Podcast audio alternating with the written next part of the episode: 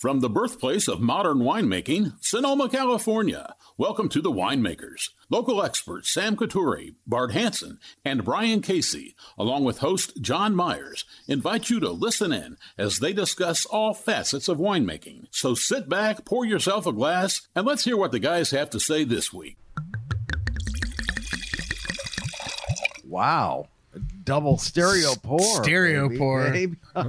Did that blow your mind? Is that is this your subtle way of saying there's too many wines in this release and we need to hurry this show along? Or be like, start pouring them, pouring them twice, pour double time. I I didn't say that at all, Sam. Not not at all. Oh, maybe it's No. just maybe I'm just Everybody, feeling self conscious. Welcome to the Winemakers. I'm John Myers with Bart Hanson, Sam Coturri, and Brian Casey. Got everybody here today for new releases. Hell yeah, I'm showing up for this. New releases, yeah. baby. Uh, I want to acknowledge start it, 16600. start this show by acknowledging um, that I'm stealing this idea directly from our friends at Bedrock. At Bedrock. This is something I learned in our Bedrock universities. We're gonna do a a release show. And we're gonna just go through the seven wines uh, and talk about them. But That's the idea. but we're gonna use f- highfalutin metaphor only, John. Well, you know, I just saw that article that you posted from the Financial Times, and it was really interesting. It was about using new descriptors. You know, the older older descriptors are dead; they're a little boring. Um, and when you can get into some, uh, let me even read a few of these. This is for a rosé from uh, uh, Rosé Ex Machina 2016, England, mm-hmm. 60 bucks, 60 pounds. A jolt of electricity, defiant, like a bullet to the heart. Now, I've never heard a wine review quite like that.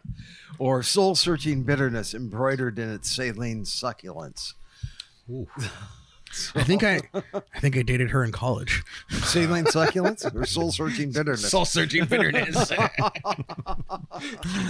wonder what kind of wine that is. That was the Contra Sorda Pendio 2018 IGT Veneto, 26 Okay, pounds. okay, Vinca- yeah, some- Vinca- Yeah, the salinity was the one that kind of. yeah. yeah. I don't think of typically white wines being soul searching. Searchingly soul searchingly bitter. Yeah, but hey, pick it a little early, I guess. Yeah. it's a it's a vintage thing, Brian. I guess so. I mean, I think it's um, you know, the I I think the the aroma wheel and and the typical flavors, you know, will never go away. Um, I understand, like in well, yeah, because media, what would they teach in WSET? Yeah, exactly. Well, right, exactly. but but I mean, it is. It's always going to be a conversation of the type of fruit something tastes like or what it reminds you of, and um, I, I- you know, that's pretty flashy. And for those people who have um, a certain vernacular, vernacular, vernacular, I like to ride a vernacular, but I think I'm talking about vernacular. Vernacular, funicula. Um, I used, we used um, to have a 68 vernacular. This is on, as sunroof. on brand as Oh, can man. get, man. As on brand as you can get. God, no wonder if everybody has a good time listening to this show, Yeah. man. I like it though, John. I, I hate using terms like boysenberry and saddle leather. And the thing, what I love about it is Pencil that not nails. everyone's palates are the same. And so what? And I know we've talked about this before. When you say a wine tastes like something, and then the person that you're pouring it for doesn't taste that, they feel like there's something wrong with them. Right. But when you put it in terms of emotional, um, it, about a feeling, then everyone can get into that. you know, the the the grandmother's house, grandma's cooking whatever the you know whatever the um that taste and smell that ties you to a memory Chocolate or, a, cookies. or a moment or an emotional thing and and if you you know uh, said this a thousand times you come into 16600 i don't put tasting notes on our menu for that specific reason. I'd rather you find that moment um on your own. Well, it's not too difficult. and then it's real. Soul searching moment. soul searching bitterness. I think we've all felt soul searching bitterness sometime I in the last two years, I, right? I just don't know that I want my wine bitter and soul searching. You know, uh, It implies complexity. right. Well, what and, I- and right? that's and that's the the whole point of this article, and, and maybe we can try and make it the point of this tasting podcast uh, is to avoid the BLIC, the Blick, the balanced length, intensity, complexity, uh, or concentration um, rubric matrix. Uh, but if you can get there without saying, "Well, this wine had good balance, medium length." Uh, you know, front palate intensity and great concentration. Um, if you can say that with like, you know, uh, taking a walk through the woods on the morning after it rained, um, get all of those things in one That's sentence. right, I don't know. that's It right. makes it You can. I see no reason you can't. right, and wine writing can be so boring, and that's what this point of the, I think this whole art it's it can be so boring. It can be so trite and uh, rote that um, it, in the end it does everybody a disservice. It does the consumer a disservice. It does the producer who made those wines a disservice. I, I think. Um, so I, and I don't know how people like Jeb. I'm just singling out Jeb Dunnuck because he's a friend of the podcast. But man, tasting 50 wines and having to come up with descriptors of all of those wines for me is thank you, John. is rough. I li- that's why I like what we do here, and I like knowing the people that make the wine because I can talk more in terms of the people Yeah. behind the wine than the specific. But but that's maybe that's just not doable for people like that. That they I mean, when you're just trying to produce a certain volume, uh, you know. All that said, um, I more often than not, and I think you know, COVID kind of changed a lot of this. But you know, the first time that we tasted with Jeb, the first time we tasted with Erin Brooks, Galloni, um, you sit down at a table with your lineup and are able to sort of talk through each of them. You know, a lot of the, especially like Jeb to a certain degree, but in a very different way than Galloni. Certainly, they keep it pretty close to the vest when they're tasting through. Uh, Erin Brooks was just just had a good time. Um, you don't really know exactly how it's going to be.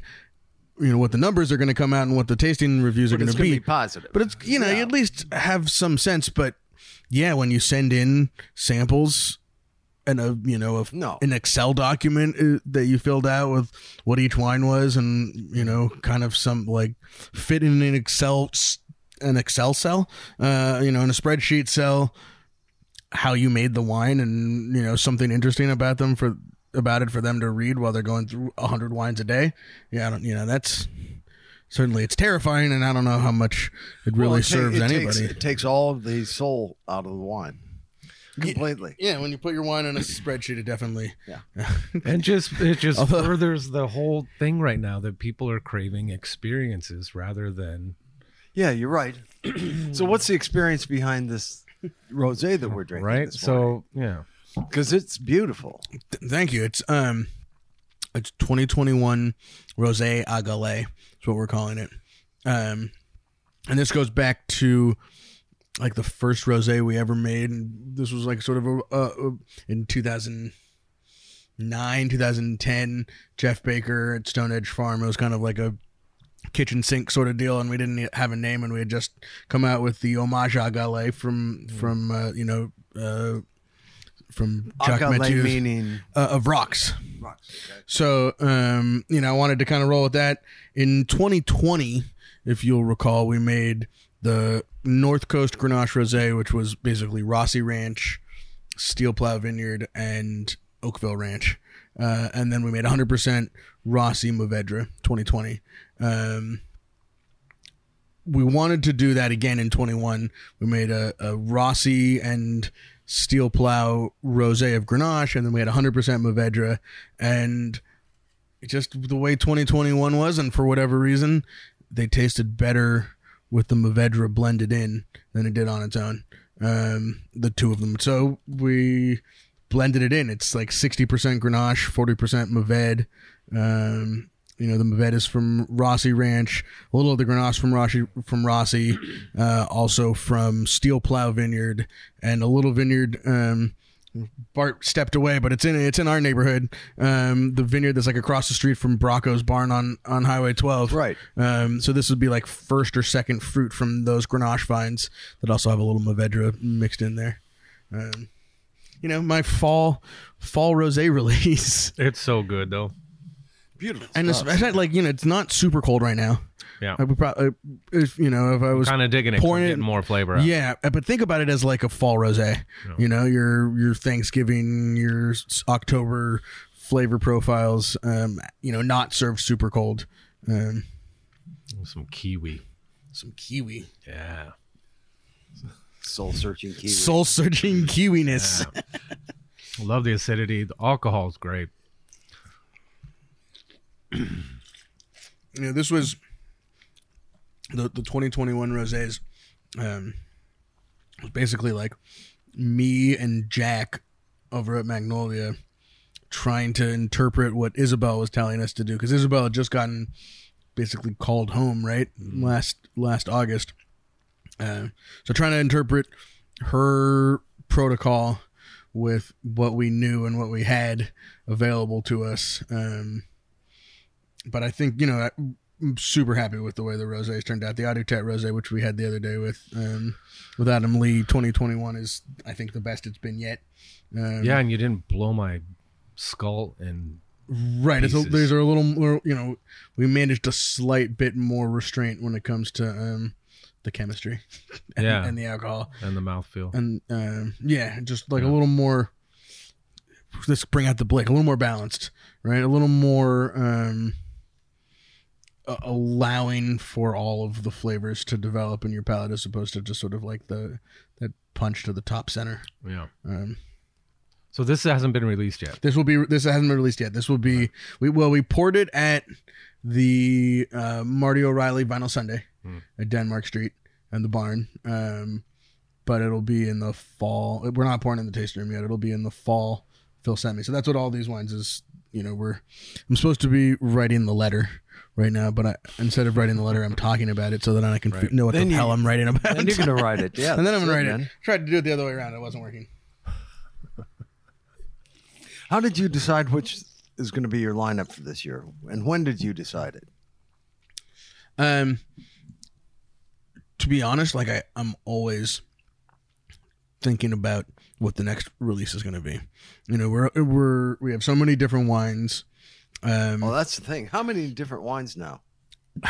I I think we're in the like low to mid twenties as far as the SKUs per year. Um, and it always is, you know, it's a, it's a moving target too because going into if you asked me in December of 2021, it would have been a different number than what we actually, you know, the final bottling because we combined these rosés and you know doing different things with the Zinfandels and stuff like that. So it's always it's always a little bit of a moving target, but it's that low 20s. Um, you know, the bigger lots, couple hundred cases. Well, but that's the but thing. there's some that are you know still have like the 50 case right. you know 48 case lots and Muchas. stuff. Muchas. Muchas and the uh, the Only the got so much surprise ending land. here. There's only so, there's only so much land and so many rocks. Um, but you know, the, to answer your question, John, we put the final lineup together in a staff meeting, and um, I would like to say it's super analytical or like deliberate, but basically, I get put on the spot in a staff meeting, and we got we we need to know what the what the wine club is, and then I rattle off six or seven things, and then change it a couple times. oh, Um, okay. That's the Exactly. But it it's you works. know it's a little bit about inventory. It's a little bit about Yeah. where the wines are at in their development, that's the um, thing, right? and and Have you not? Have you pulled back on anything this year? You going to save it for next year um. or spring release? Well, Super Tuscan. There's su- there's a super the 19 Super Tuscan we I mean we're selling in the tasting room. We have it Okay. available if you want to buy it still. Um, there's not a ton of it left. Okay, We I did just don't see it in this we lineup, did- it's so not I- in it's not in this lineup. Um, we did have it in the um the 20 the spring as like an, a spring add-on. Um, we have it in the tasting room. We it's the only wine we made in 2020 that's red wine. So we have a 2020 version of it that'll be probably in next spring. Isn't that amazing? What you just said. the The only red wine you made in 2020. We picked it the day the sky turned orange. That was that was the day you know it was that morning you woke up and smoke had enveloped from you know Seattle to San Diego, and um, really anything that was picked after that. And I don't necessarily think it was the smoke per se, as far as like smoke in the skins of the grapes and the, the sort of traditional classical sense of what we think of smoke damage. the sun going away for three days Yeah. so intensely Yeah. in the middle of September um, tripped up the plants. You know, there was weird things happening plant growth wise after that. Things t- started to go into to fall. Um, things started to grow again when it got clear. It, was it was weird. So the only thing that we're putting out red wine wise will be that Super Tuscan in the spring. Just it's just a strange situation. Yeah, no, you know it's and it's uh, that's so much part of um, the sort of calculus that goes into, especially these last few and the next few Phil sent me releases is how do we kind of work through the gap. Uh, make sure that there's, you know, we're moving through inventory and getting wines out when they're ready, but also not having a point where we're like we don't have any red wine to put into the to the shipment. So um, it's juggling. I'd, I'd like to say I wish it was more strategic than it is, but it's you know it's Sometimes it's- the wine tells you. Yeah, the wine tells you Yeah. totally. I mean That's that's um, we can we'll talk about that. So what's with the- next? Um, next is 2020 Marsanne. Marsanne. Beautiful. So this Brian, is- did you make any this year? No, sir. I was offered. John, I just didn't have the time to do it the way that I would have wanted to do it the first time. So I was offered understand. some some juice or fruit, and just I didn't want someone else to make the wine and me just sell it with my name on it. So Well, I'm sorry about that, but you know what? one day, Next John, I will get back. Next year, there's always next. It's like being a Cubs fan. There's always next year. It's always next year. That's right. You get another chance. But this is one of my favorite wines right here. So this is um, Simon's Vineyard Marsanne. Probably gets a little bit of Roussanne in there. It's sort of like the the Simons family and 16600 split the vineyard, and they want Roussanne and mostly and mostly they want all Roussanne with a little bit of Marsanne, and basically when they get what their program and they're, it's like a home it's basically like the fanciest home wine making on the planet. Um, when they get their number we get whatever is left out there. So you know, sometimes there's like a half a bin of of Roussanne that gets thrown in, but it's um, you know on the label 100% Marsanne, 2020. Um, yeah, this was picked fairly early for us, 2020, Oh, you're uh, just because of the amount of heat that we had in don't talk dirty to me. in in in August of 2020. Um, What was the heat level back then? Well, so as I had a buddy actually uh, who um it was another weekend birthday. So happy birthday, Brian. Brian's birthday was yesterday as Yeah, we as we as we record. Um, who reminded me that a year ago today or a year ago tomorrow maybe uh, is when that lightning storm rolled through and started all those fires. The the Santa Cruz fire, the the Napa fire, the like you know uh, Russian River area with all those different names that ended up just being CZU and LSU, you, know, the LNU unit fire, whatever. Um, those were all ignited a week, you know, this week, two years ago. Leading up to that event, we had had a like week straight north of 100 degrees, including one day that was like 117 or something like that. Um, so that was you know 2020 with it with with a wet spring, but early and then hot all the way through. Um, every you know every day of that summer, as opposed to this summer, every day of that summer was like, oh my god, it's going to be 100 degrees today.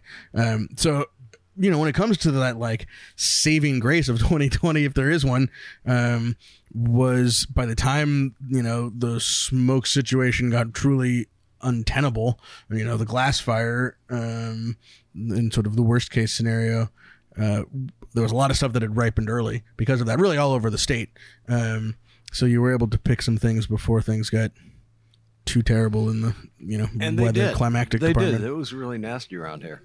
I think we're getting our, like two of our hottest days are going to be today and tomorrow. today and tomorrow and and it's, 97 tomorrow. and which again compared to two years ago is is ten We're to sitting out here. fifteen I don't feel- degrees. I don't feel Right, like totally. it's you know. No, we're in shade and it's really nice, and it's only about 91 right now. So, but it's, it's it, it, no, actually, it's only 81, going to 91 tomorrow. 97, hmm. then 93, then then down back again. Back into the 80s. 80, 90, yeah. Yeah. I mean, it's definitely like great. It's it's such great ripening weather right now in Well, you this said you part were of. having some hard time with veraison. it's it's finally kind of like made it through. Numbers are still really low as far as you know sugar and, and chemistry and things like that um, for most of the places that we're looking at. But um, you know this this week is going to push things a lot, and the fact that it'll push it and then cool back down and sort of like we could do that sort of like on and off the throttle thing for the next few weeks. Um, and keep the sky clear. I think we'll be in, in really good shape for for 2022. But see what the, it's it's leaner than it's been in previous. But still, vintages. it's like a girlfriend with a little bit of meat on her bones. It's Right. got, you know. I think we're, This, are we is, allowed this to say is that? not the Kate Moss of uh, white wine. No, No, not at all. I like it. was No, that, there you go. That That- uh, we're there we starting go. to We're, new- we're getting away from the blick. Yes. So is that I didn't I'm reminded to of do uh, like, all- when you say Kate Moss, all I think of is like the Family Guy, where she uh, you know they had like a Kate Moss parody and she was like falling through the cracks in the floor. Right. she, you'd be like she'd be in the scene, but you there was- yeah, anyway. No, this is definitely um not the uh No, you can hold this girl. yeah. Yeah. Get a good grab. It's a good thing we edit so much. It's perfect. Yeah. Well, what do you expect? Yeah. How on brand is that? You know. No, the weight's great. The flavor's great. Do, do you guys ever talk about? I mean, I know sometimes you do when people come in to visit the the tasting room, but do you ever talk about just in general on? I don't know if we have on the podcast, like how you guys actually get fruit, or if you even want to talk about that. Like, how is it? You guys are basically growers. You're. I. I don't think of you guys classically like Enterprise Vineyards as, as are growers, and that, that's what makes you guys so different from everyone else. Is that you're out there in the vineyard almost every day, and so you get access to this fruit that you have intimate knowledge with. But it, it's that's different from everyone else who doesn't have their own vineyard I out think that's in front Phil of their too. property. He's out there working with stuff he has intimate knowledge of. He knows which ones he wants, and he's got such a relationship that I think that he's able to steal a Totally. little off the front. I, right? I mean, it's a little bit of all of that on paper.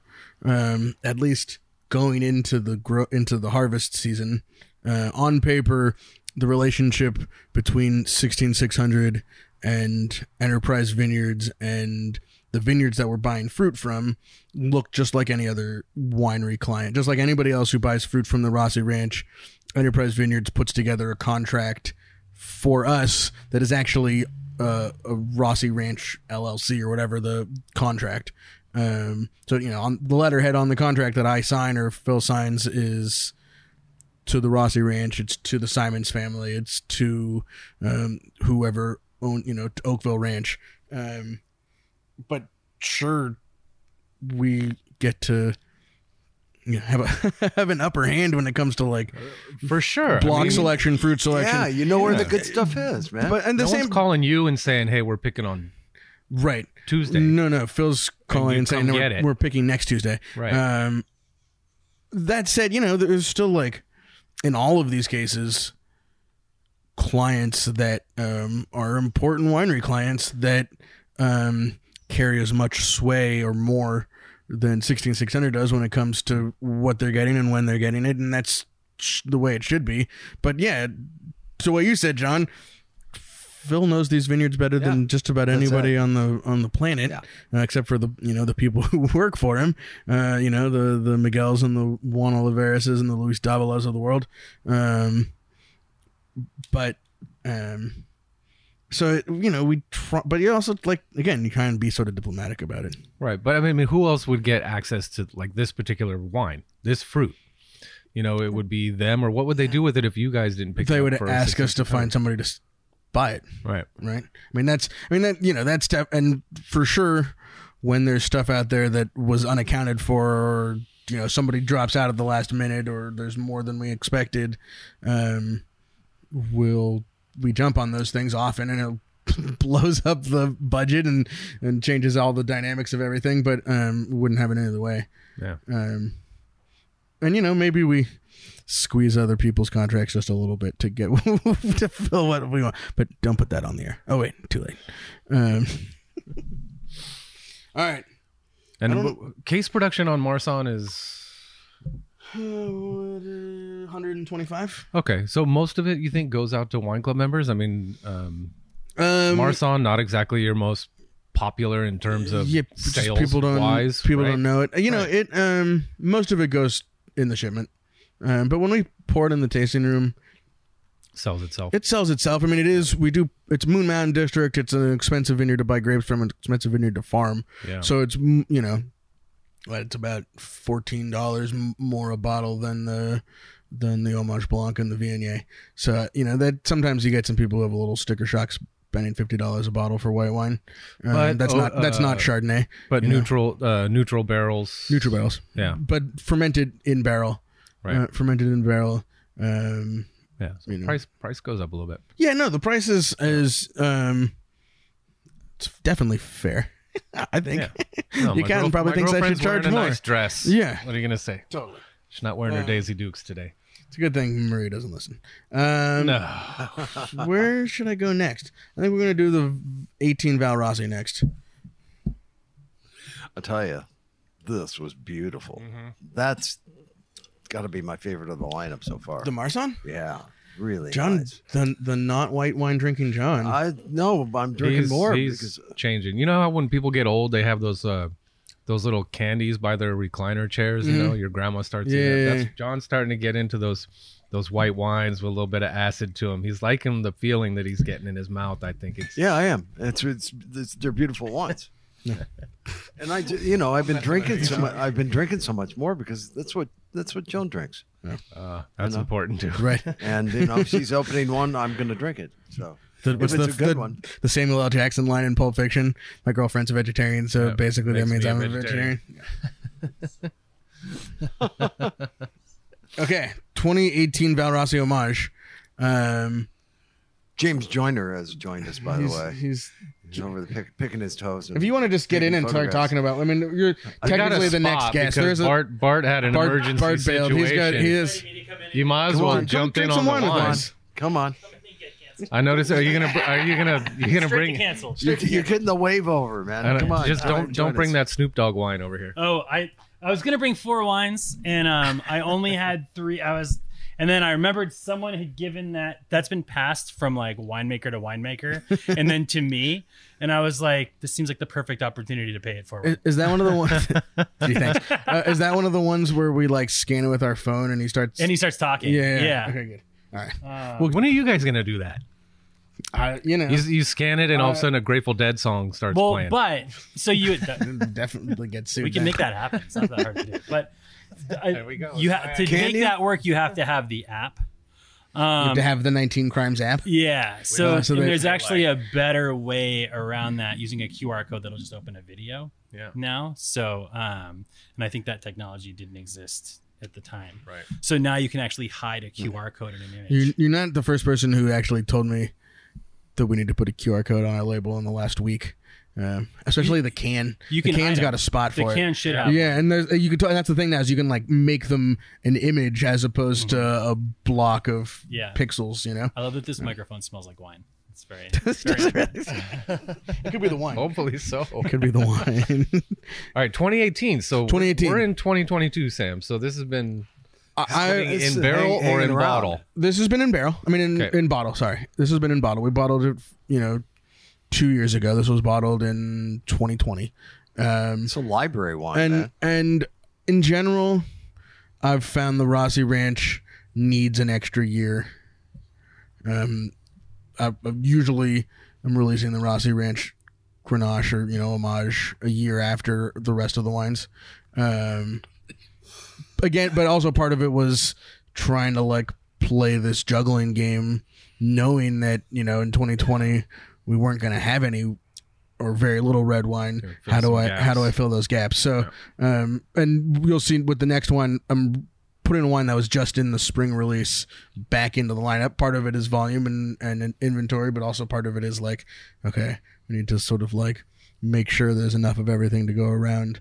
Um, you know, managing the the club, the club is growing. The wine, you know, you have to like every time you go to it, you're like, all right, well, that lot that I thought was going to be in here two years ago, there Not isn't anymore? there isn't enough of it. No. There isn't enough of it, so you can't you can't put it into the general shipment. You know. Yeah. Um, the cool thing about the 18 Rossi it was also the year that we made the the Odolini homage, which is the one that's like 80% Maved, uh, 20% Syrah. And what we're learning in the Rossi Ranch, um, as the vines mature and our sort of understanding of how to make the Grenache out there advances, um, the Val Rossi homage probably won't have Syrah in it ever again. I say that will probably change. I'm sure that'll be proven false immediately. Um, so this is 90% Grenache, 10% Mourvèdre. Um, James, do you want to? I guess we should probably get you a fresh glass. Bart technically drink out of that one. I got it. Okay. Okay. It's okay. I I don't going to hold things I, up. I can turn this off. We can pause for a minute. No, no, no. Keep rolling. Keep rolling. Just, James- heard, just heard from Roger Randall about the podcast, just uh, us podcasting right now. well, he probably saw that bottle down there at the end of the line. Did he zoom in? He's looking at. He zoomed in and said, "There's the Cab Franc I've been asking about for two years." That's right. So there you go, Roger. You're getting that Cab Franc.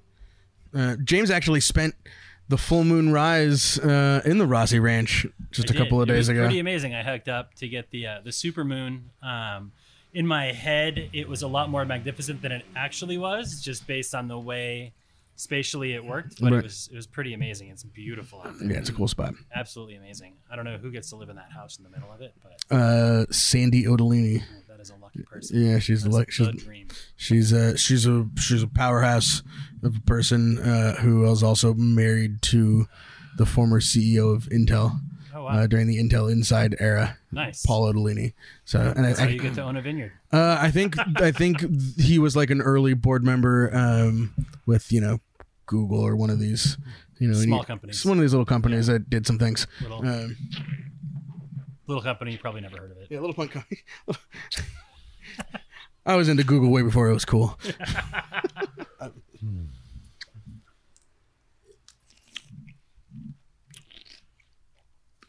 Yum. We even have snacks this morning. Mm, cheese and crackers. I just get so spoiled coming over here, and then what happens is I don't want to drink Cabernet anymore. I'm sorry. I know you make Cabernet, but You know, it just paid for my college and my house, Yeah. my parents' house, and this winery. But yeah, no, it's just these wines are so much more interesting and drinkable and is delicious. is it and- is it the variety or is it the style? So it's a con- it's it's a, I think it's a little bit of both. It's it's um because you know there's some cabernets. We've had some people on the show where um where I really like their cab. That one kid, I don't know. Tidings wine, yeah. Shit, Ross if Graham I need Griggs. to get a hold of that. Like whoever, you know. I don't know if they've released a wine yet, Yeah. but it was. Um, I guess yeah, it's showing like- restraint. If you can just show restraint a little bit with with your cab instead of trying, and I think that's a trend that's that's going to catch on. Yeah. How, how do you want to show forward. restraint in the cab? I just don't want it huge and buried in oak. a little less oak, But a little less red. and, and I love the is- maritime influence this side of the hill. I like the the Sonoma. Um, Are there cabs people a who little are more. doing that? Yeah, for sure. Yeah, there's people that are doing it. It's just My um, Caymus. I don't s- I don't see a lot where in my little world because we pour by the glass Caymus, Harlan, Silver Oak. Um, you know, we pour the the big, and that's and that's a lot of the people in in the country. That's what they think of in terms of Cabernet. Is they think of this big wine that it's almost like a food to me. It's almost like they're eating they're eating a meal when they're drinking their wine. And for me, this is this is this is snacking. This is and then and then get food and with this, then you got a meal. But but in terms of wine, sometimes the cabs are just they're just too much. Yeah. Um, and one noted. So, Well, you're also getting to play with those big, bold cabs, and a lot of people don't drink Silver Oak every night. You know. a lot of people do though. Yeah, I know. I think a lot of people also buy less expensive cabs that are like in the ten to twenty dollar range that are Yeah. mimicking those Right. through a variety of chemical procedures, and Yeah. and that also becomes very singular and like over the top For sure. compoty. Coca Cola Cabernet. Yeah, Yeah, yeah. Here, that is boring. insert That stuff gets insert formula here, You're where it's like, like- we know they're looking for this, and so Yeah. let's make it. it's like you're sitting that. at Denny's and just drinking the fruit compote instead of putting on your pancakes. Yeah, there you go.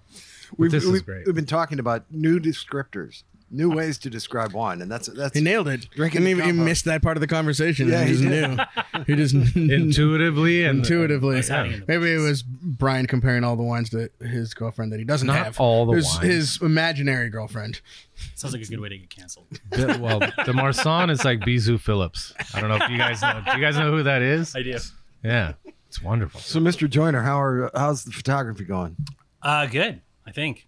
Um, like I said, I tried tried my hand at a time lapse with a camera that I'd used once um, out at Rossi, and that was underwhelming. But visually, it was amazing out there, and the actual photos came out great. I've seen some beautiful superimposed there or, or combinations. Let's say with the with Coit Tower and the supermoon, Yeah. and things out of the, the bridge, and The Chronicle had a spread of those where it's like the moon is this big, and like the city, and you're like, yeah. Eh, I got a lot of Mm-hmm. I lenses. have, I, don't a have one fancy gonna do that. Macintosh also. yeah, seriously. you can do that on your phone now. But um but yeah, it's uh photography's good. I mean, it's a beautiful area and it's the whole place is alive right now, which is um pretty incredible to wander around and shoot photos at. I spent the weekend chasing birds up and down the one for a project for Fujifilm. Which is fun. Excellent. Chase some birds. Not a euphemism. Not a euphemism. At least not for me. Are you trying to feed them, or are you trying to get them naturally? Oh, I'm using a net. right. What was the old story? If you get close enough to put salt on the tail, you can catch them. You ever heard that? Are we still not using euphemisms? Is this in the Bible? I don't know. Well, it's something. It's something. I missed that from, verse. like the 1940s or something like that. I do you know? I do remember maybe I'm thinking salt on slugs and they melt. That's different. Oh, that's that is different, but yeah, That's- if you can get close that's enough Santa to, Cruz thing. to pour salt on the tail of a bird, My daughter goes to Santa Cruz. you can Yeah. catch it. See, That's just because I'm really old, Sam. John. You know, just the oldest person at the table. Always am. Always am. Now, what are you pouring? Uh, so, 2018, again, and I've talked about this before, biggest harvest in the history of the state of California. Grenache in 2018 was out of control in its yield, which is why we were able to do so many fun things like the Rossi Ranch, the, you know, the Val Rossi homage, and then the Otellini homage. Um, it was the first year that we did Adutet, which That's um, right. You know, and the the luxury of doing that in a year like 2018 is we we're we're doing all these sort of like out of our ordinary winemaking techniques uh, with the Adutet, with all this Grenache, and and then Combi had the opportunity to pick exactly the barrels that he wanted Nice. because we only wanted to have about 100 cases of, of each wine in uh, the Adutet lineup. And what we ended up with, the bounty of Grenache, extra Grenache, the Adutet barrels that, you know, weren't up to Philippe's exacting standards, but were still delicious wines. What did he say at Adam, to Adam Lee? Adam, Great wine. this I is a, this like is it. a, this is a wonderfully well made wine. I don't like it. Um, so, and this is uh, a repeat of a spring wine, um, and for two reasons. One is I think it's finally starting to loosen up. The steel plow Grenache that went into this was harvested on November 6th. It was election day 2018. Um, and frankly, I thought it could probably, you know, if we had the luxury of hindsight, we would have waited another week or two. Uh, it was also election day and we wanted to be done with harvest. Um, so we've we tried to put this wine in a couple of releases, but pulled it back. Finally, put it out in the spring. I've been pouring it all summer in the tasting room, and it's still like has so much to go, so much Growing life, to- so much growing to do. Um, that we're putting it back in there. The other thing is, um, we made 420 cases of this, which is the most we've made of any wine. Um, so we still have a lot of it left, and, And to- Sam- again, filling that gap, putting it in the club again. This No, this it makes release. sense. It's growing. It's different. It's changing. and couldn't be more different than the last wine that we tried. Right. That addition of the Mourvedre and the, and, um, but I mean the the, the Grenache characteristics just jump out in this thing. So this is this is uh, you know mostly steel plow, and then the Adutet Rossi 18 and the Adutet Oakville 18 that didn't make Wow. the cut, uh, which is why we had to call it North Coast because Yeah. we put in you know two barrels of of Napa Valley Oakville Ranch Grenache, and all of a sudden it changes your appellation status. Um, but you know, at the same time, also like you know, we it's priced a little lower than any other Grenache that we have. It's about sort of showing the world what Grenache can be up here. Um, and uh, you know, as it sort of grows and evolves, it just keeps doing that in new ways. Um, yeah, I dig It's it. funny. I had a table in just the other night that first they came in. They were it was a really nice couple. I don't I don't get that. No? No. Okay. No. And uh, Glass. Just they my- came in a- just my brain. they they um, came in a couple nights later, and they, we were talking about red wine. They were um, they were having Chateaubriand, so uh, they they were like, oh, you know, cab's too big. We were thinking about like a Pinot, and I said, what about Grenache? And the guy said, oh no, it's too big. Grenache too big. I said, I was like, I don't know what. Gren- How's I don't know that? what Grenache. I don't know what Grenache they've been drinking, but you could tell they had their, you know, when people got their mind made up on Yeah. on something. Um, so we ended up going with Pinot, but I, I I don't know what people think of of Grenache anymore because I don't sell enough of it anymore. right. right. I just last night was the first time I got a woman to try Chenin Blanc. She must have been seventy years old, and she was looking for something to go with her cod. And I said, "Oh, the Sauvignon Blanc or the Chenin Blanc." She said, "I've never had a Chenin Blanc," Well, you know what's funny about that is like when and she ended uh, up going with the Chenin Blanc when somebody she tried it. when somebody of that age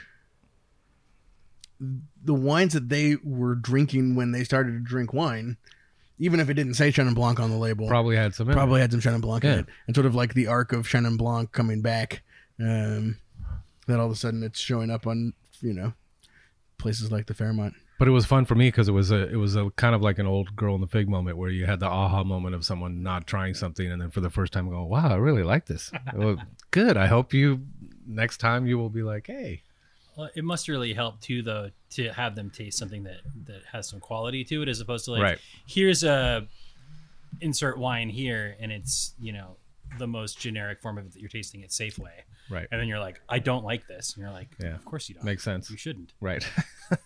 So, James, Yes. tell us a little bit about how you're developing film with wine. Oh man. So um, there's a story. and why? and why? Well, well, I like to make my life super complicated. Um, and there's no creativity without struggle. No. Um, I I as far as why, I think just because I thought it'd be neat to see if it could happen. Um, and so there's a long-standing tradition of developing black and white film um, in instant coffee, which actually uh, works just as well as any developer. Um, you know, it's one of those things that's really cool, but at the end of the day, it's a little bit more expensive to do it in instant coffee than it is an actual developer. So people generally just do it in. What happens with the grain when you get? Well, it depends on the film and it depends on the wine. So, um, and it depends on the size of the negative. It turns out. So I was if going to go with the coffee once you got all that crap in there. or like the coffee grounds Yeah. well it's instant coffee so it dissolves Oh, I thought you said I think meant the grain on the film. I'm do- sorry. I So- do. oh I'm- yeah. I'm talking, so I'm talking about how it affects that. so it's the same concept really. Like you're so you're still dissolving basically three things together, um, or four things in the case of the instant coffee. It's water, instant coffee, uh, but what it is is um, the caffeic acid in there. So, um, will go and it it from my understanding activates the silver halide crystals um, in the film and then binds to them Should Sam and I leave? I know. We, we're, we're- let's save this. Let's let's And let's not let's save this for the next show. You That's- you had- you had uh, gotten up and left. I know. We got to say we got something. We got to and fill wanted, that air. I wanted to ask him about that because it, it's interesting. He's doing some shots for you guys that he's developing in wine that have a cool characteristic to them, and I think that's really interesting. All right, so John did the teaser. John uh, teasing teasing next week's episode. Yeah. There you go. Well, I mean, we did just ask him to come sit at the table. He was sitting over there. He stopped taking our picture because how sniffed many fucking times can you take our picture? Uh, and and you know it was it was awkward. And Bart left.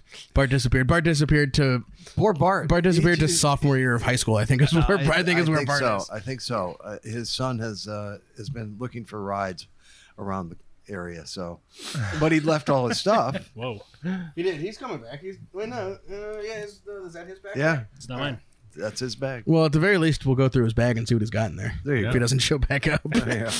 this episode of the podcast brought to you by what's at the bottom of Bart's bag. Sam, Sam, can I just can I pay you a, a compliment though on on the wines and it? I just kind of thought of it myself that I I do a lot of tastings and I dump out a lot of wine. Yeah. And I find that when I'm over here, I I drink a lot of wine. you know what I'm saying? I the the greatest compliment that I could pay a wine in a in a tasting setting is not being able to spit it out. Right. Hundred percent. I mean, and and you know, you taste wine all. You can't you can't drink every wine that is Yeah. put in a glass in front of you. But sometimes, Uh, you, but sometimes you- wines you where you just, like, you can't- You're you like, can't no, I'm not giving that up, Totally. and that's what happens over here. Well, I um. It is. And I got to hard. go to work. Well, we can we can get you a cup of coffee or something. Sure. What time's work? Well, it was supposed to be one o'clock. I was supposed Whenever to the go. Um, podcast is over. I was supposed to go taste through all the mezcals with Sal's. Oh my Sal- god! Oh yeah. Jeez. Um, and we had to reschedule the other day because I, I ended up in a meeting and I couldn't get out of it. And he works at, I guess he bartends out at Bodega Bay, so he's got to be out there at three. Sal does. No, no, no. The Oh, the- guy the who's rep. repping Okay. his. Um, so then we rescheduled for one o'clock today, and he just texted me and said, "Hey, sorry, the opening bartender, whatever. So he um, can't do can we today. reschedule?" And I said, "You know, I think Sal's actually going to come on the podcast. Maybe we'll just do the tasting Perfect. then." And then Look at us teasing On- shows on- ahead, yeah, there you go. almost like we plan these things. Well, and Bart, it, it's it is kind of a weird idea for a wine podcast, but mezcal has got such a cool, It's aged in barrels, and it's the, right? the the style that you make it in and the history of it is. Every think- winemaker I know drinks mezcal more than wine, or most of them. At least this, at least this time of year. Yeah. so you guys are gonna. That's gonna be a mess of a podcast by the end. For sure. Looking forward to it. I think we should invite Jeff Cohn. Oh, that's a, would definitely get canceled. All right, up next, uh, 2019 Dos Limones Syrah. Um, All right, going back to the to the back to- beginning. so we're back to the 19s. no, I mean back the to beginning uh, of the- Dos of- Limones. Of the history of yeah. my life. Yes. What did G Love say about my life? It's been my life has been drenched in wine. I like that. It, was a has good been. line. It was a good line. I wish I'd come up with it. I tried to take credit for a minute, but then he reminded us that it was his line, not my line. He, he said he was going to write a song about it. Yeah, if we writes the song, I'll you know post it on Instagram. I guess I don't know. Beautiful color. Um, so Dos Limones Syrah. Um, we've been making this wine since the beginning of 16600, going back to 2007. Um, in either 16 or 17, I think it was maybe maybe it was even 15. My brother did a little side project for the owner of this block up there, uh, and added five or six rows of Grenache of Syrah and a couple rows of Viognier. Um, and 19 was the first year that those rows really started to come into production.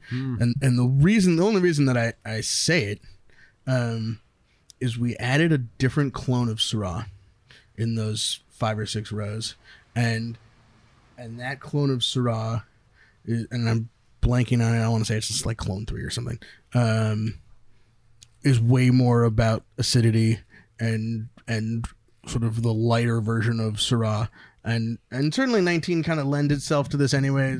That super wet spring, kind of a cool summer for our standards anymore. Um, but this is the most sort of uh, talk about a Brian Casey friendly wine um, that I don't think we've ever made out of this block. So, and whose whose idea was it to to plant um, those vines up there? Yeah. Or I mean, why, what was the reason? I, for I mean, I imagine that it was my dad's call on um, what clone to put out there, um, and I don't know that you know it could be as simple as like that's what they had, um, you know, after some plant, some other planting, and they had enough to to spread it there. Um, I, you know, I I'm sure that part of the logic is you know as you add clones to a wine to a vineyard block um, you're adding complexity. You're adding layers of things that weren't there before. Um, so I'm, I'm sure that had a big part of it. But just to go lighter, which if you look at the color, it doesn't look like you went lighter. But No. you're talking about intensity In, of intensity of of you know blick It's balance length intensity concentration um, it, it definitely like wow. Look at the lifted color on everything up. this. You know, there's also a little more Viognier in this because of that. Um, you know, we still you're not getting a whole lot of juice from the what's left out there, and we bird net it and stuff, and it's super ripe. And we're still doing the Viognier skins that we save from from steel plow, but um, it just Oh, I love totally this. changed the complexity and, and the complexion of of the Dos Limones Syrah. we you know it just like every time about a wine that's growing up. If we sat down and tasted through the last what now uh 12 13 vintages of this that we've made um it just is it's growing up it's uh, the vines are getting older we're figuring out how to make it better um and it just gets more and more sort of nuanced and and God, I hate to say mature, um, I below the brand, uh, but definitely um, finished. I mean, I think adding the Viognier skin starting in 2015 Yeah. was a finishing touch, but adding just a little bit of this, you know, this new clone out there, I think really um, was just another layer of sort of finishing of this wine. But it's beautiful. so juicy and fresh. It, it really is very agreeable. It's just something you want to drink. Perfect. That's the goal. Make it that you want to drink them. I'm surprised that you just started in 07. Look at look at Well, we didn't. I mean, we started 16, the brand in 07. Um, but bringing a brand new uh, a, a new brand in and making it as successful a line as you have with 20 different SKUs in that short a period is really amazing. You know, most most of these vintners that we know go back a long, long ways. Right. I mean, you know, I, I, I um, six, we stand on the shoulders of giants, um, and some of those are our own shoulders.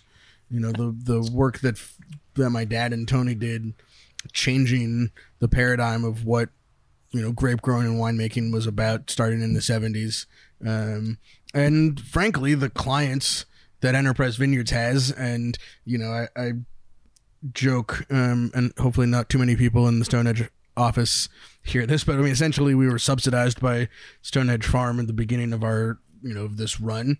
Um, you know, making wine there for basically nothing. Um, you know, the first few years, and then sort of expanding, and it's a lot about goodwill and trades, and you know, yeah. farming Jeff Baker's vineyard, and he was making our wine, and these, you know, these sort of things like that. Um, that allowed any of this to to happen. Well, it's cool to look And it still feels like a fucking struggle every day, you know? Well, it is, but you're way ahead. Think about when it what, what it was like, you know, all those years ago. Bring it back. there is a tasting going on inside. This is an adult Pop Tart. There we go. I mean that in the best way. Yeah, no, totally. Yeah. I mean, if a Pop Tart that was like, you know, didn't taste like fake things, but tasted like real things. Yeah. Yeah. Well, he's talking about you want to eat it. You know? Right, a Pop Tart you want to eat delicious. doesn't come wrapped in. No, and you have that in little touch of s- sweetness, you know, that's your little icing on there. Yeah, totally. And the fruit's deep. Mm. Boy, Tristan brought it right back, didn't he? You didn't even you didn't even pour anything out of it, Tristan. Uh, was that Tristan's first name drop on the show? Tristan's been working with the Tasting House uh, this summer a little bit. He he actually works his essentially full time at Abbott's Passage, um, but you know he's uh, got that Midwestern work ethic uh, and wanted to work more days of the week. So he's I think he a works lot like of, uh, eight nine days. merchandise for you then. Yeah, exactly. You got We've never done so well in backpacks. How come we don't have any shirts anymore? They we sold them all on Mondays and Tuesdays when Tristan's here, getting off from habits. Man, we shouldn't have talked about the heat. Now I'm starting to I feel know I it. start to feel it. It could be the s- five wines that you haven't been A spitting. little out. bit, little bit. We do- and we don't have any water out here. Well, and the humidity. Someone, Yeah, someone said something to me the other day about uh, that, that they've never they never thought California had humidity, and I said we, we were setting up outside for for live music, and I said I think it's just that we're sweating so much, we're creating our own little ecosystem. You're in like you're in your like Um, your your sommelier suit, sweating. No, no, I was in my jeans and Uh, my your? Fairmont smock. Um, but but she, she raises horses here, and she said I just don't remember California ever being this humid before. I mean, it's funny because uh, people who are actually from humid places would probably think we're out of our goddamn Right. minds. Oh, uh, but about the Midwest. Yeah, no, but this summer, especially the, there's a the temperatures have been lower and the humidity has been higher, Which is weird makes 'cause it feel it's, hotter. It's not from water. like there's no water, so I it's don't know from why. it's there's been these like sort of just uh, you know typhoon monsoonal season thing happening, and we're just getting the wisps of that. So we're you know, and and for you know those of you keeping score at home, we're talking about 45, 50 percent humidity. Right. So it's not like real numbers for you know. Yeah. James is From- over here going Massachusetts, right, and it's like ninety-seven percent humidity back there right now, which is just I want to read like three percent air. Yeah. and ninety-seven percent. Well, you're basically a fish. Where? It's Cape Cod, Massachusetts. It is horrific. Well, look at where Roger Randall lives down in In St. St. Louis. Louis, It's, it's 100% all the time. You're basically a walking pile of mildew at that point, no matter what you do. It's disgusting. All right, that's why I use systemic fungicides. Uh, it's so fortunate we don't have to do that on your body. I was going to say on myself. Right. Yeah. I think I think Old Spice makes a pretty good sulfur.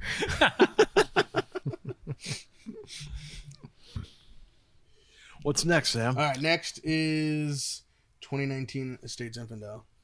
I'm going to need your pouring bowl there, my friend.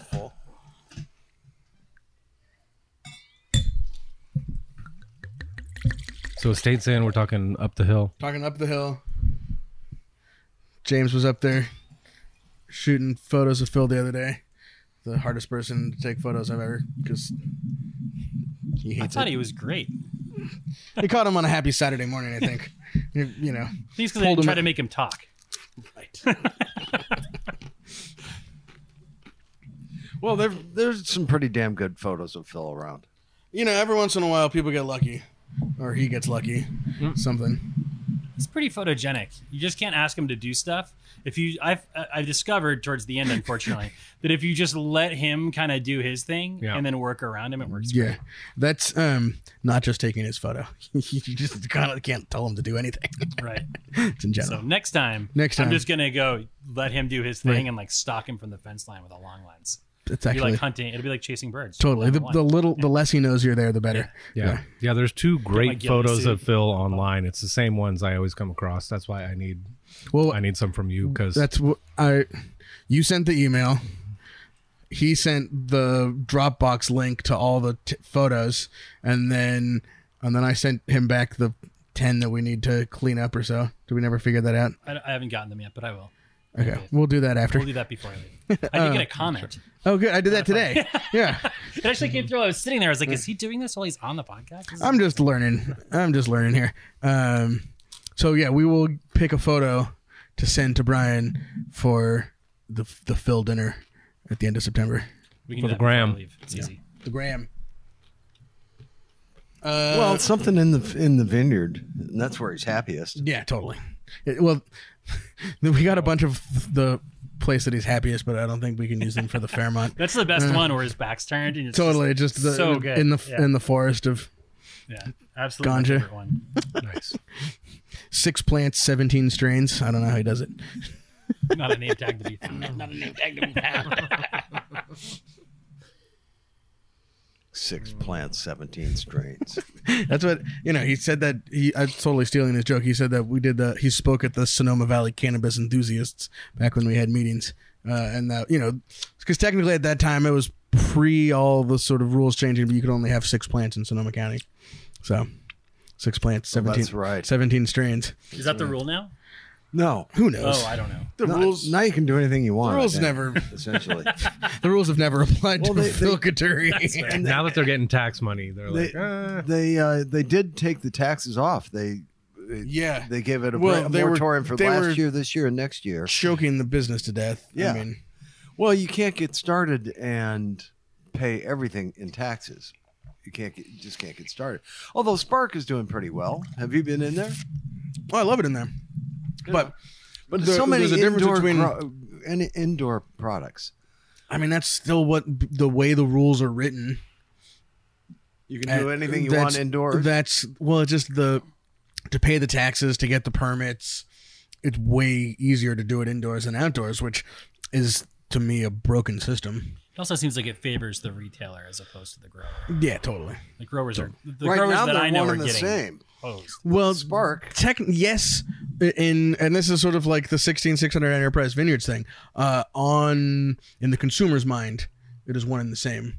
As a business entity and structure and legal ways of operating it on paper, um, they have to be two separate entities. Which is essen- which is the piece of like the lowering of the taxes and the tax uh, hiatus or whatever's going on um, is more about the grower side than the retail side. Right.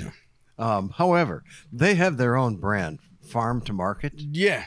and um, and then they sell other people's. They they sell packaged Jerry Garcia products. They sell you know all kinds. Garcia Selects. Yeah. I may have had one of those before we started tour, recording. tour packs and pre rolls. It's it's an amazing situation. But- it gets very expensive right away. Very expensive. In the dis- in the distributor or the dispensaries. Oh yeah. Yeah, You can you can walk in and drop a lot of money. You can buy normal stuff that's fifteen percent. there's an easy alternative to that. Grow your own. Yeah, or no, someone who does. Yeah, Or or do like I do at Bottle Barn. I go in with a hundred dollar bill, no credit card. Put it on the counter. and you know that that's when all I hit a hundred, get. Yeah, that's right. Yeah. No, no, no. You they don't take credit cards. They take cash. Yeah, hundred dollar bill. You got to walk in with a hundred dollar bill Well, say there you that's go. all I'm allowed to get I do the same thing at Whole Foods. for sure. another place where the growers are probably getting screwed. Yeah, totally. Well, it's all controllable indoors, right? Cut out your variables, right? yeah, exactly. I mean, and and and constantly be um, having product that's going to market, and you know, it's the it's the zero downtime growing cycle um, that really like makes the difference. Makes perfect business sense. What would grapes be like grown indoors? I was just gonna say, where's the indoor grape grow? Uh, it's uh, there's uh, that happens. Um, I don't know if it happens in volume enough to make tons of wine out of it. I mean, it would, in the same way, you would be able to control every variable, um, and put out really um, soulless things. Right, it would have no. There no- would be there. no if there's terroir? there's no struggle. There's no, um, you know, temperature Getting inclement, inclemencies. yeah, right. Exactly. Like, what would be the what would be the expression of terroir? You would have it would be Water. the plant Lab coat. and the water and and well, frankly, just what, what I taste when I smoke um, indoor grown cannabis is you taste the fertilizer. Yeah. What if you brought in soil from Mount Etna? I think more what you would do is replicate the chemical, Right. you know, the the like mineral mineral compounds of So that. Gallo's working on it. Well, I'm there's sure a it's happening, company yeah. in San Francisco that has completely synthesized, just to prove that they could. They Mm. took like Romanée-Conti and they completely synthesized it with no grapes whatsoever. They're like, this is just Right. Blue Lake number five, Orange number six, and crab seasoning. I don't know. Yeah, we talked like, about this. I think that was like one of our no first one could tell the. Yeah. difference. Like there was Yeah. no difference, and you're like, okay, this will cost fifty cents a bottle. Yeah. You're like, and if you can't tell the difference, is the soul the same? I don't know. Same thing. I think that you would tell the difference the next morning when you woke up after drinking a bottle of either one of them.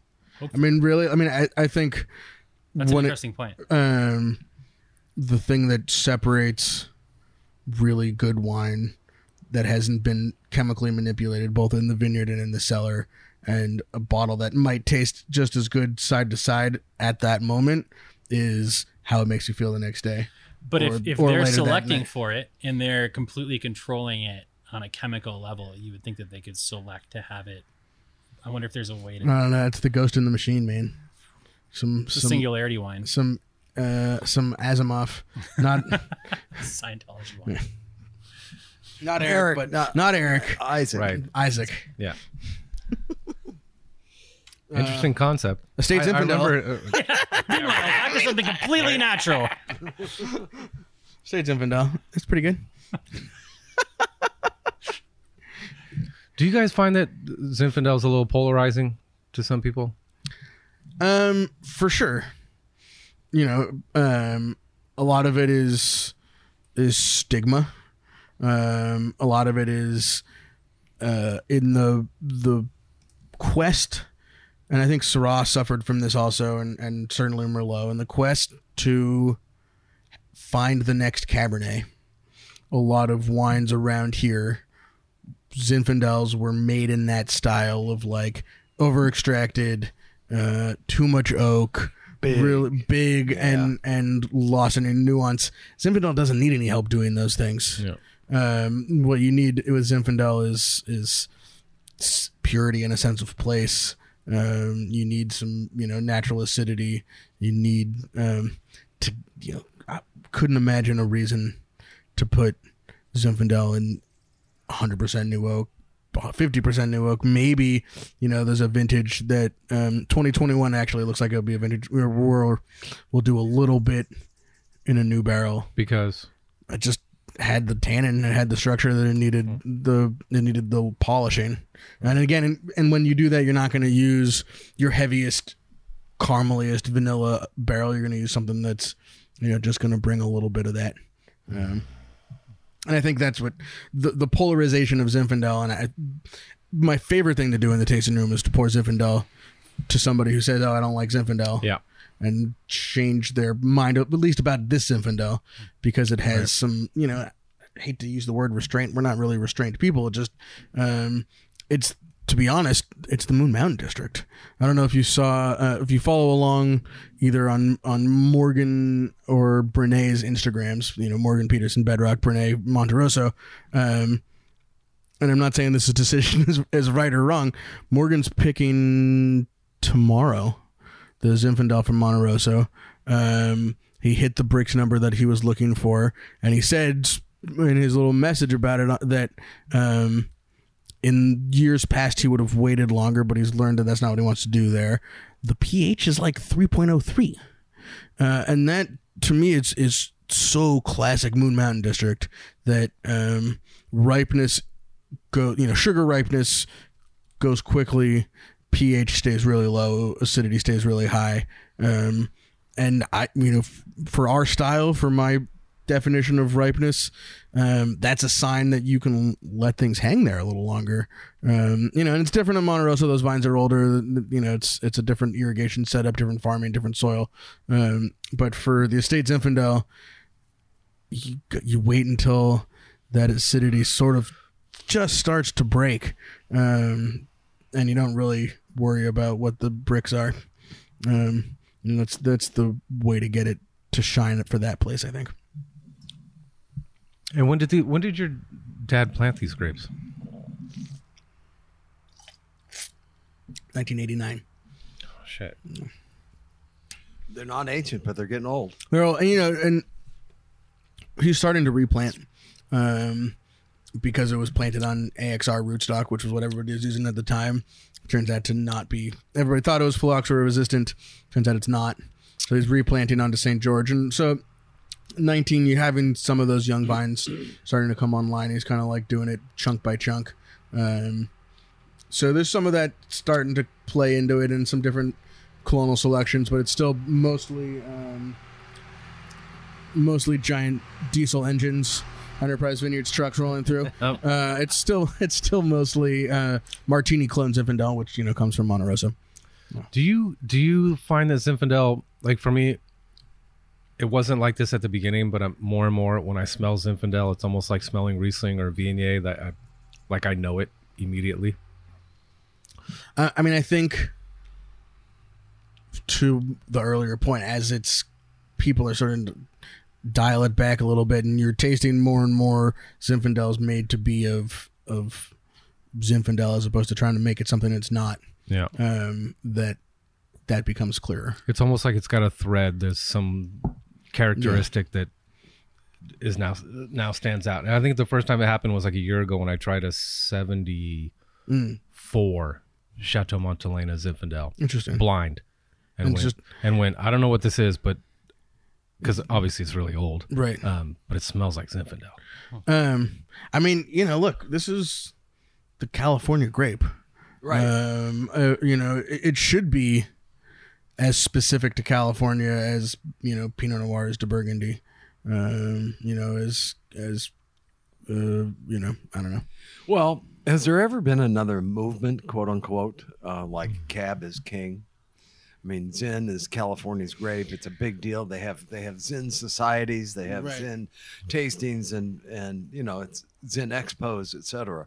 Um, but I just wondered if there'd ever been anything that was threatening to Cab or anything else that, that ever had that kind of push. I, I think the biggest threat to Cabernet, and this speaks to Brian's distaste for it lately, um, is the climate, especially here.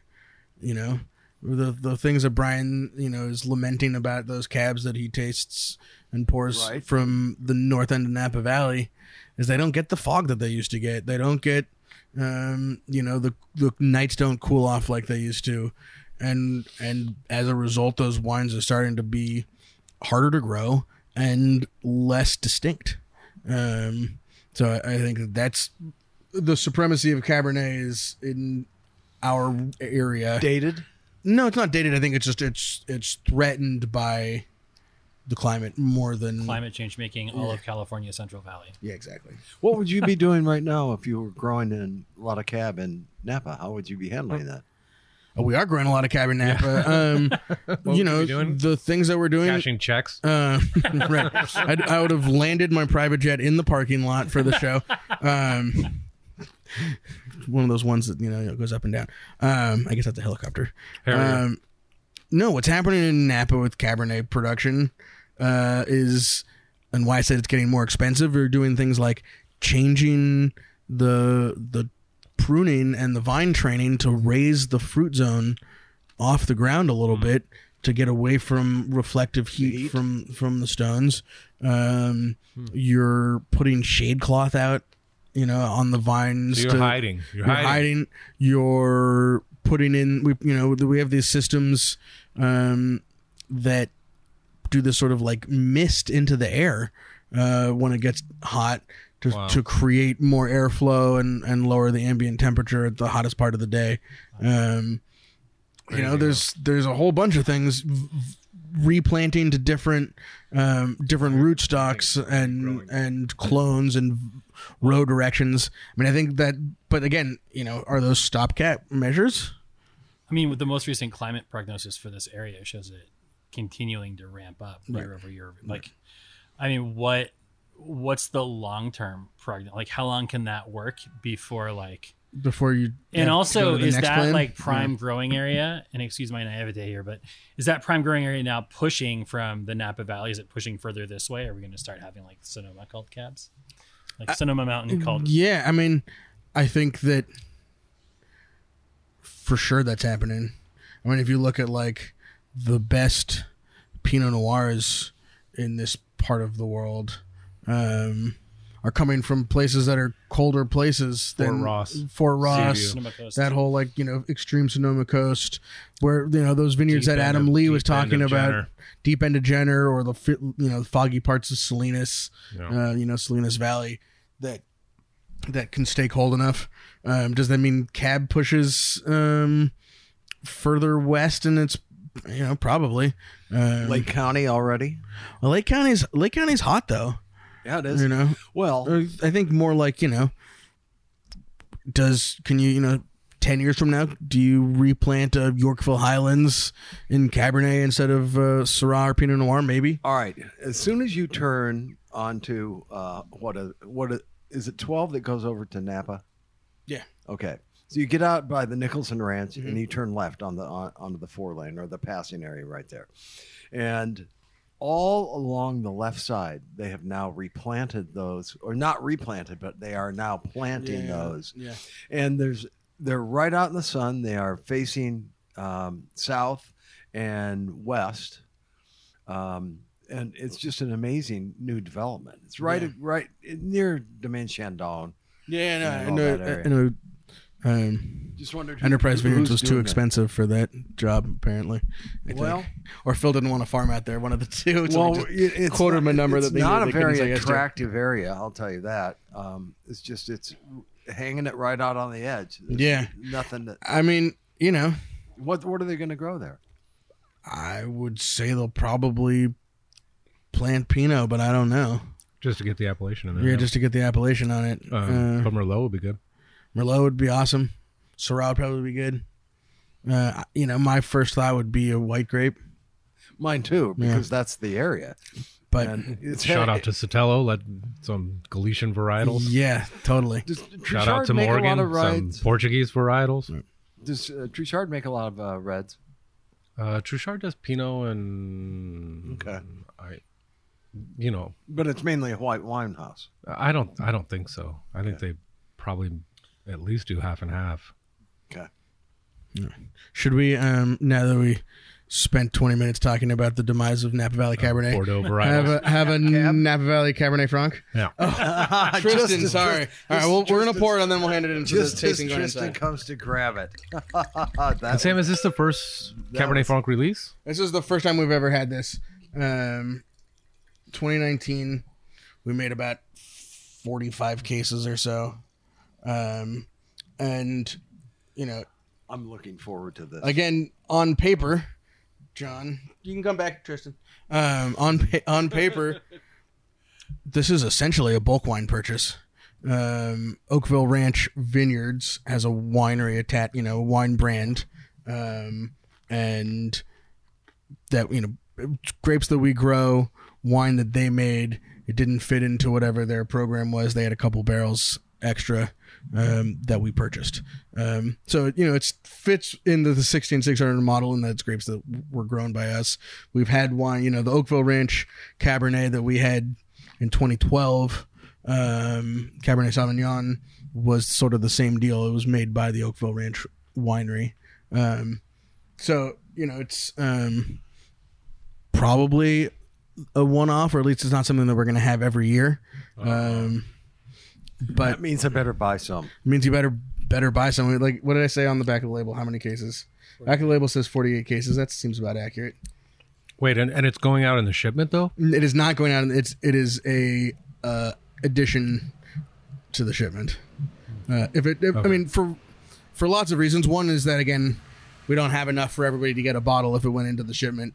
Um, but it also blows up the math of the shipment. Right. Uh, you know, we try and keep our the six bottle Phil sent me to around three hundred dollars or just under.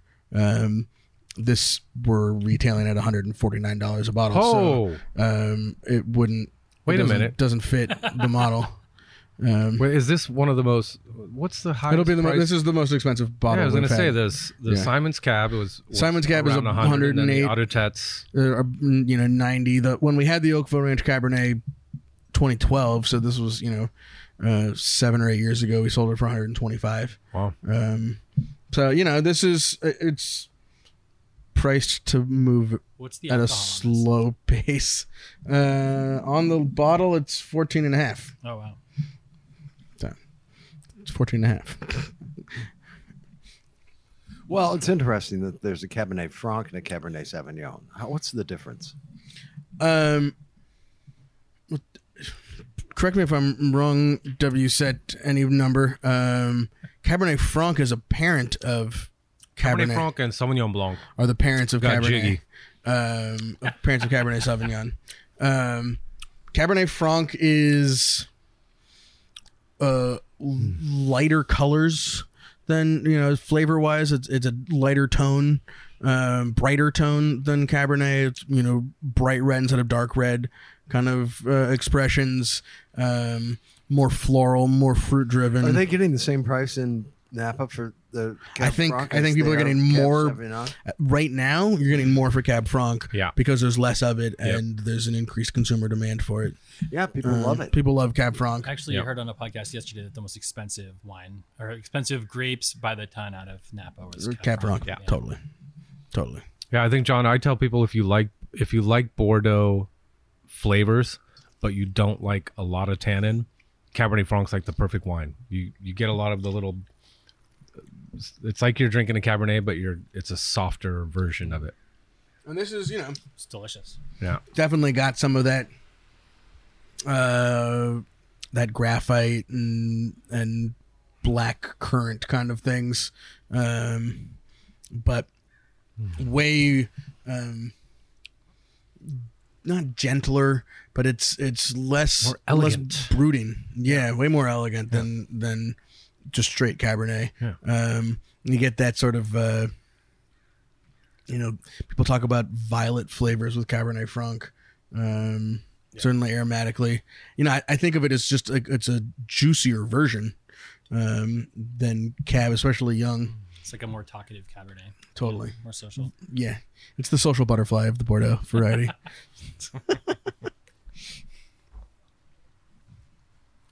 You're bringing the wine back. You don't. You didn't Yeah, severely poured. this time, severely poured. yeah. Well, we won't need it. Don't worry.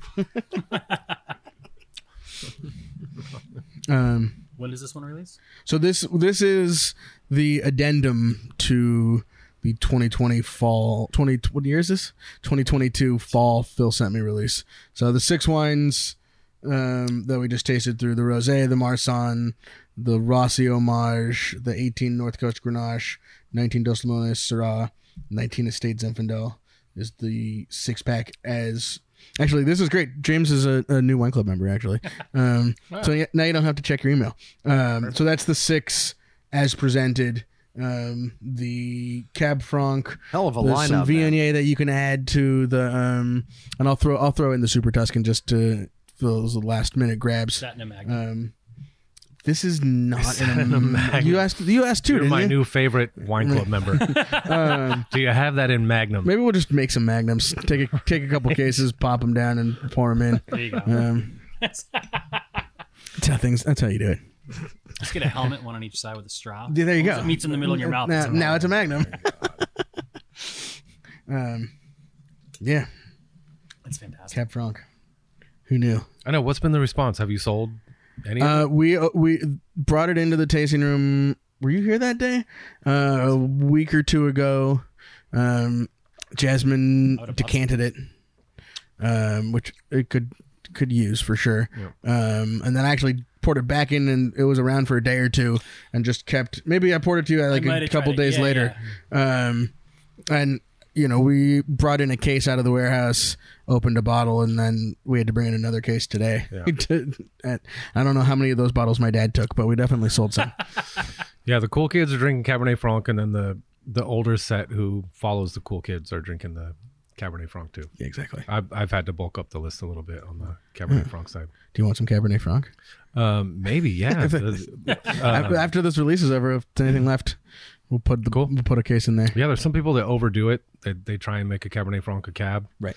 Um, and then but you know who does real really nice one is uh, Ehlers Estate. Oh yeah. um, Laura, Mhm. who used to be the winemaker at Galerie, um, and now she's over at Ehlers. Her Cab Franc is just beautiful. Yeah, Yeah, it's definitely uh, um, you know, a variety that's like a winemaker flex. You know what I mean? If you can make good Cab Franc, yeah. You go out there and you go, "That's my Cab Franc." Well, it's, it's and and everyone does small production because of what you were saying. So typically, it's one that only makes it into the wine club. So you as a as a buyer for me for a hotel, you kind of have to go. Can I please beg, get a a, little bit. case? Yeah, Kamen makes great Cab Franc. It's another one that you, serious. that never makes it in. Like occasionally they'll pour it in the tasting room, but it's you know it's the members. I didn't even know that. Yeah, And It's like 25 cases. for what? They, they use it as a blender. I think it's? I think it's used as a you know there's not a ton of again it's there's not a ton of it there, uh, and it goes into the blend a little bit and and whatever doesn't make it into the blend, mm, 25, 50 case kind of lots. Do you think we could get a little bit of that for the dinner? if they have it. You know, what they're doing their fall release. Their like once a year release is happening right now. So maybe I'll jump on them and see if we can. Phil is already like I don't know if he told you he's oh yeah he was he was with uh, uh, Mark Herold and Christophe Tassan this morning and Christoph was buying a ticket um, and then you're gonna pour uh, Moon Hollow Grenache just so you know Great. and, Just and let- actually he wants to bring the Kamen Grenache too and so was, Let me know where to sign these checks and send them to. That's the part of this. That the funniest thing about my dad. There's a lot of funny things, um, but deals with on a regular basis these giant, you know, seven figure contracts, ten, you know, eight figure contracts for wine, you know, vineyard developments and and grape sales and all these things. Um, the actual like nuts and bolts of selling wine bottles and his no concept no concept he's just gonna show up there with this wine and expect that it's all gravy Great. Uh, uh, and that, honestly, that's what it's about for that dinner anyway. september 28th Uh, Wednesday. Yeah. wednesday september It's a Wednesday. 28th Fairmont. Yep. And only and only 30 seats. I'm not I'm not mm. going to move it to a different location to squeeze more seats in or whatever. It's Yep. yeah. it's gonna be a good one Yeah. Right. Yeah, i'm not gonna be there Huh. Hmm. i can't make it i gotta go to new york Okay. so it'll be phil on his own which untethered. It's way more interesting for you guys. Phil untethered. I don't know. might have to send. Might have to send a photographer. I'll be there. Are you going to be around? Yeah, Angie and I are gonna go. Okay.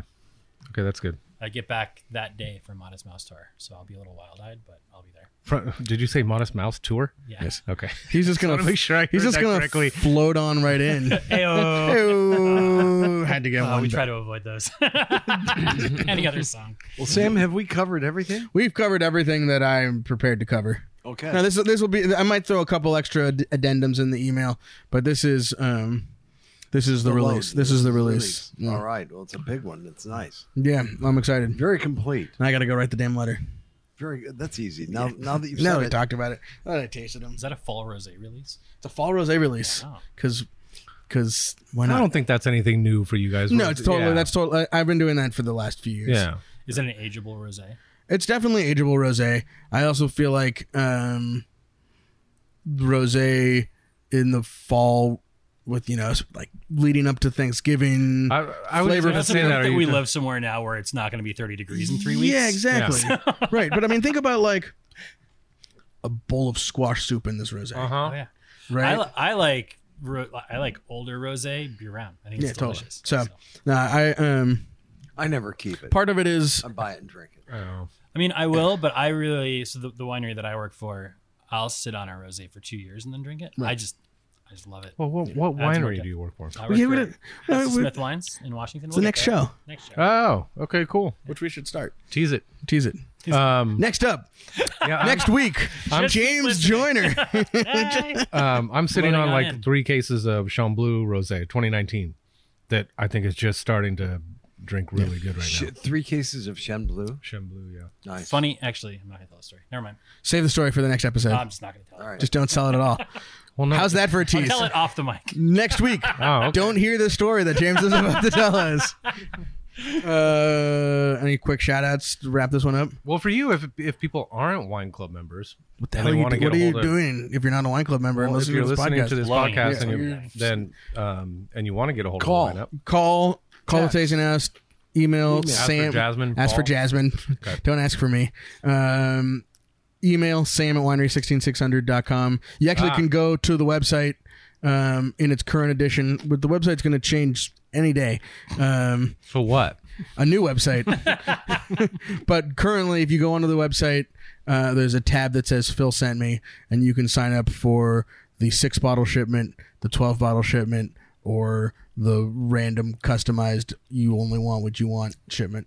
And the Cabernet Franc is on the website, or that's something you have to ask. no, the for? Cabernet Franc you have to ask Of for. course. Yeah, I can't put the Cabernet Of on course. the website. Definitely ask for the Definitely ask for the Okay. Cab Franc. Right. so I don't buy it all. And get the best. Right. Yeah. Keep James married. buy Cab Franc before you can buy it all.